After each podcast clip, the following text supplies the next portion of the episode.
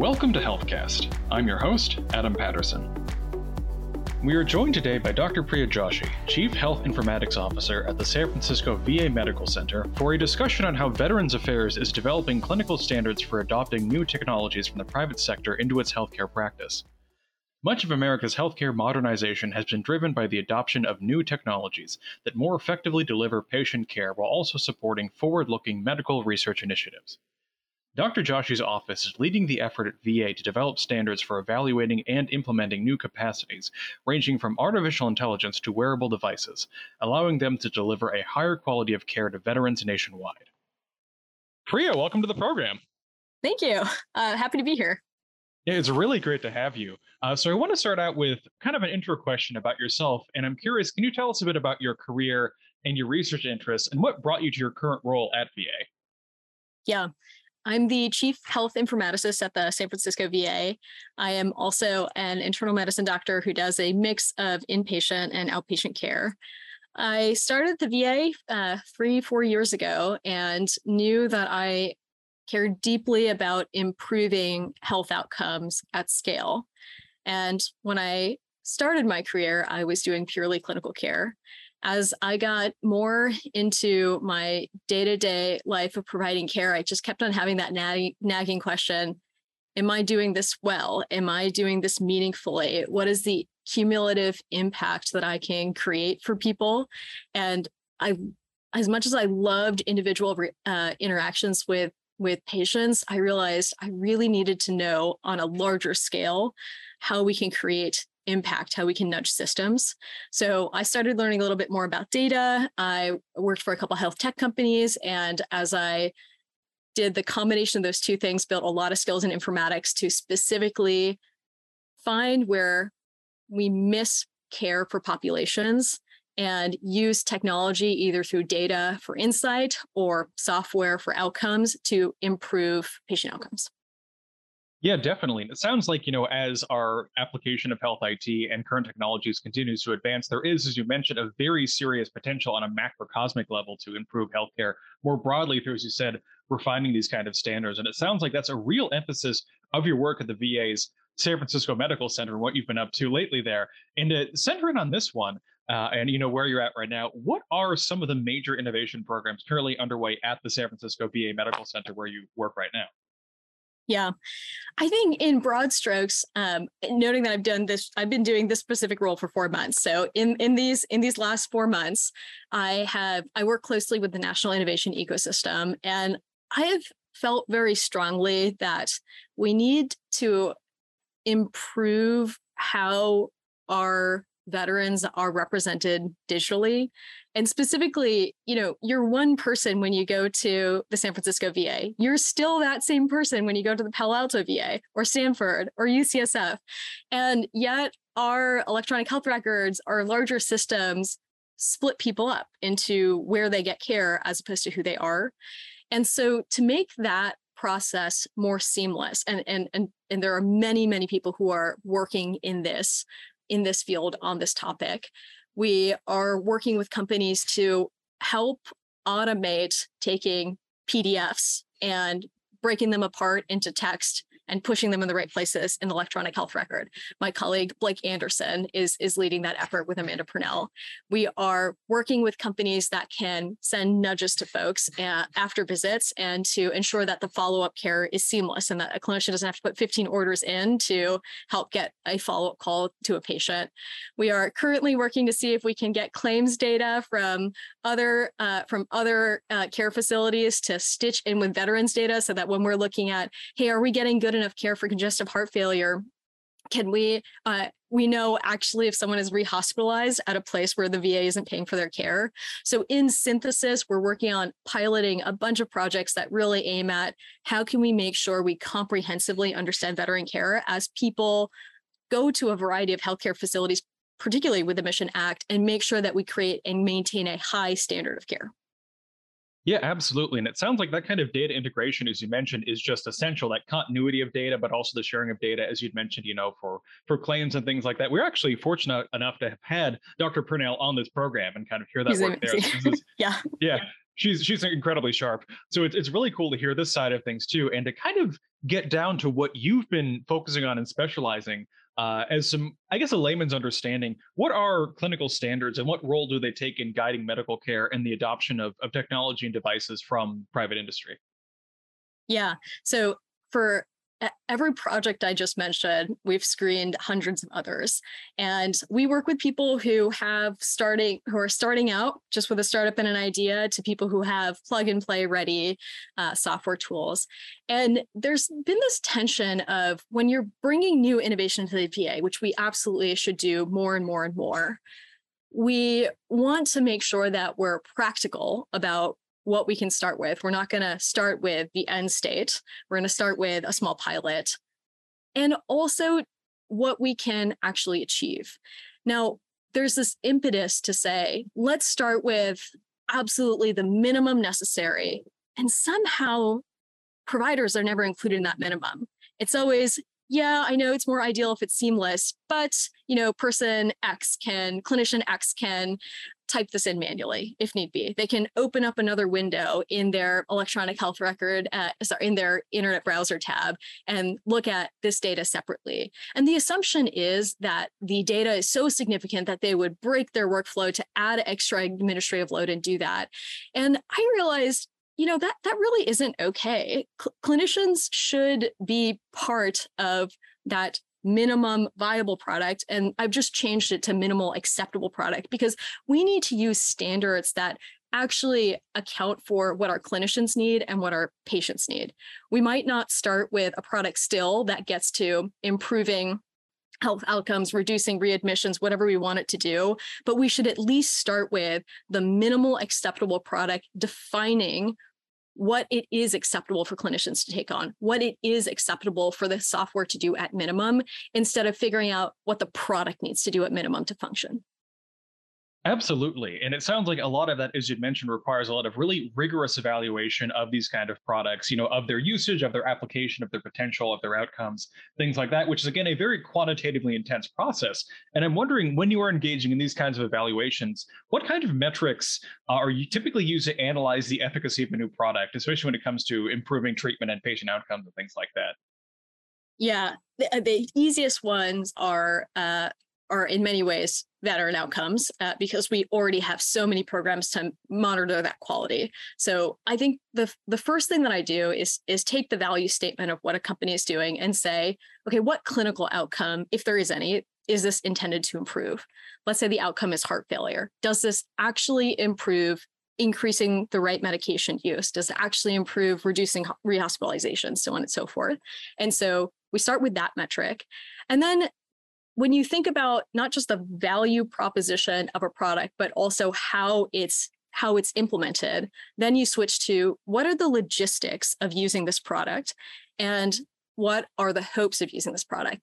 If the product is in the end supposed to save time, then does it save time? Does it increase time? We should measure that.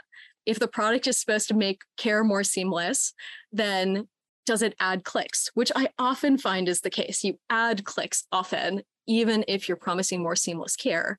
And is that okay? Um, I'm not sure.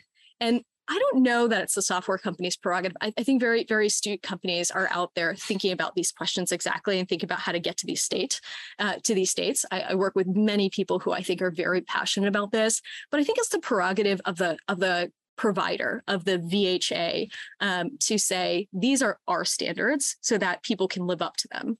And if we're not clear about what we want, then we're just as susceptible as anyone else to say, oh, this increases care seamlessness without actually critically considering what that entails.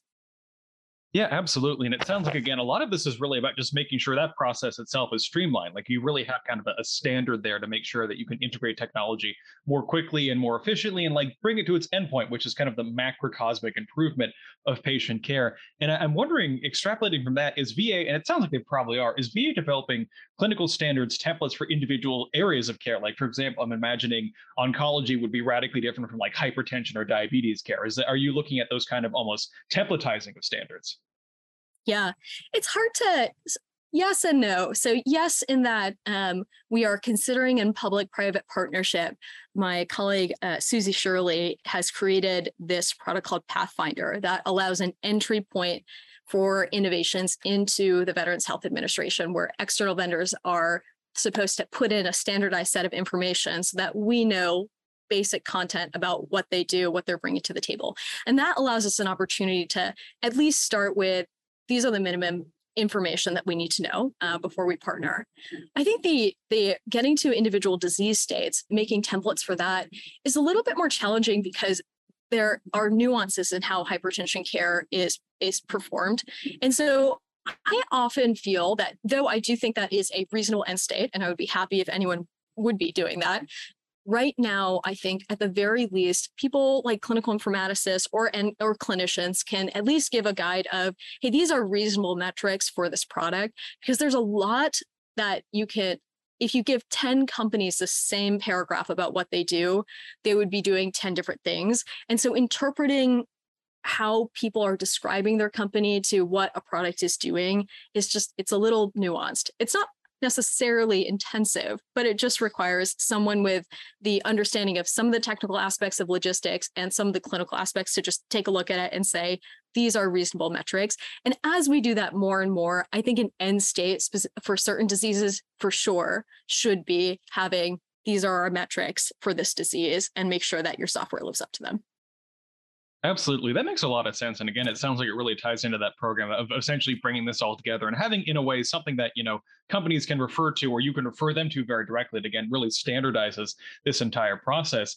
And we've been talking, you know, clearly about, you know, your work in codifying things between, you know, federal healthcare, what you do at VA and the private sector. I'm also wondering because VA does a lot of intergovernmental work as well. And I'm wondering how much collaboration has VA done with other federal agencies in either adapting or sharing these kinds of proven clinical standards that you've seen to work at VA?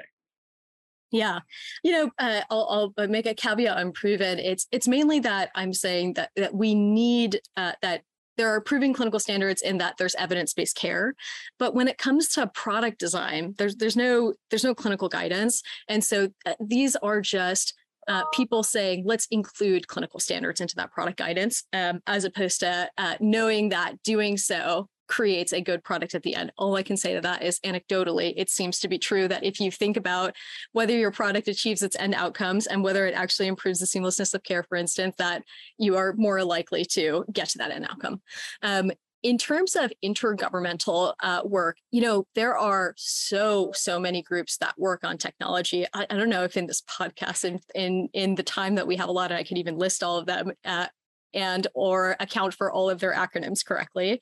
So there is a lot of collaboration uh, that happens between government. One of my favorite ones happens to me with my colleagues, uh, Blake Anderson, uh, Cole Zanetti, Amanda Purnell again, and Angela Gant Curtis, where you have clinical informaticists from different sites a uh, the lead of data uh, and analytics uh, for the uh, Office of Healthcare Innovation and Learning, and one major lead for innovation in um, the Office of Information Technology, working together when any one of us hears a new product and gets excited about it and working collaboratively to say how can we bring this product life what else is out there what should we be considering and what i really love about this team in particular is we get to keep the process very quick.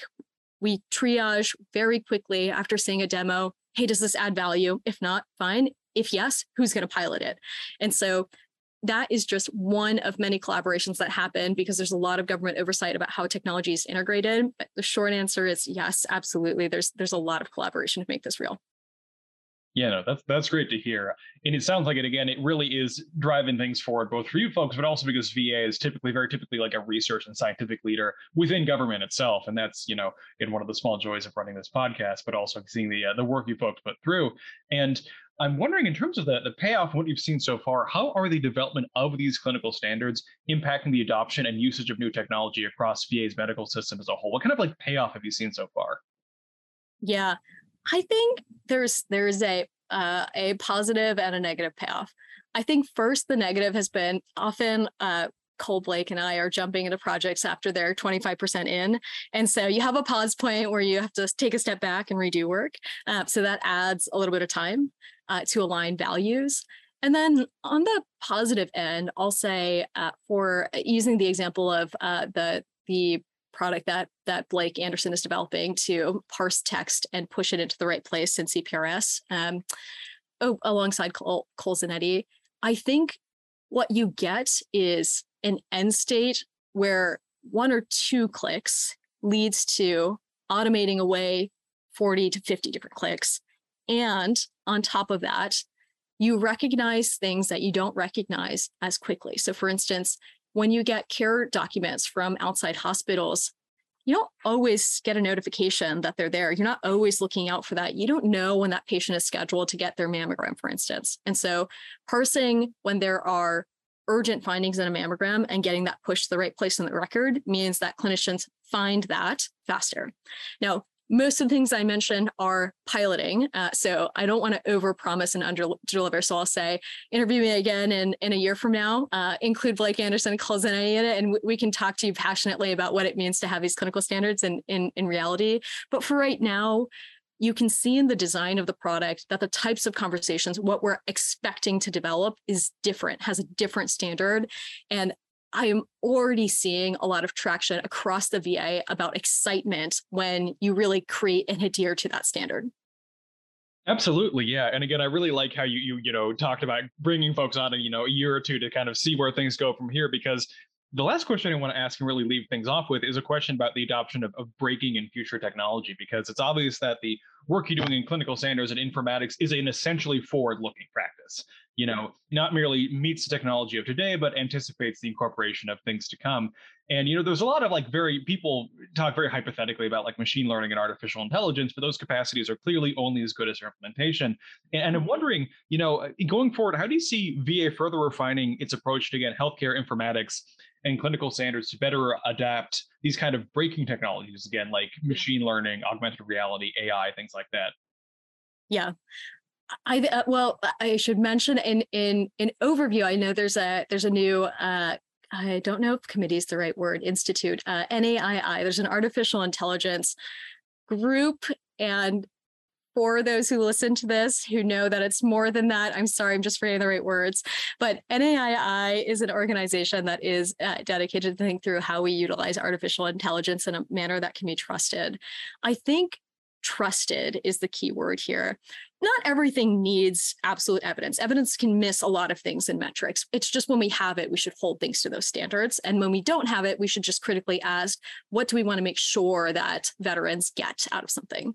Um, when it comes to breaking technologies, often you have pilots and trials, but not robust evidence in the clinical sense.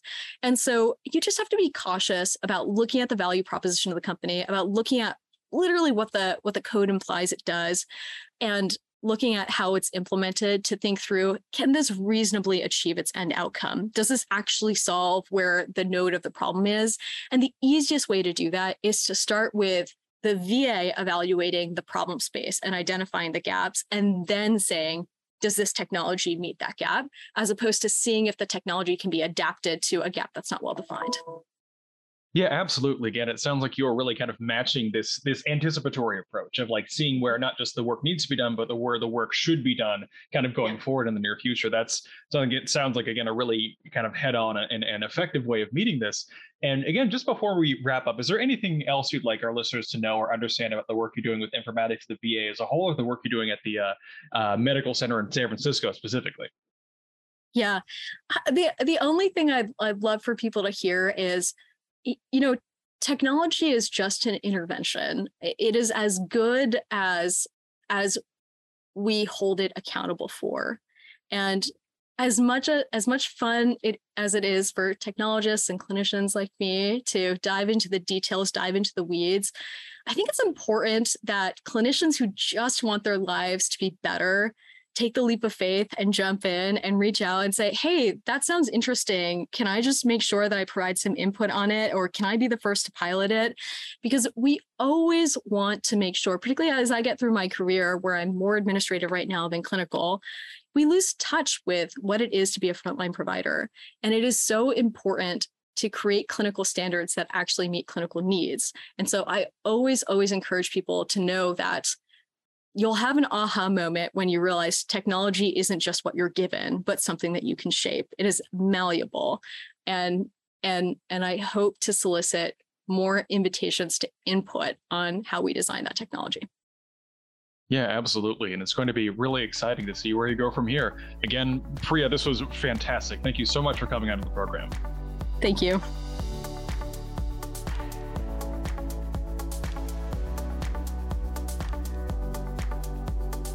HealthCast, along with GovCast and Cybercast, is a production of GovCIO Media and Research. For more podcasts and to check out the other shows, head to govciomedia.com. Watch out for new episodes released every Tuesday and Wednesday across our shows.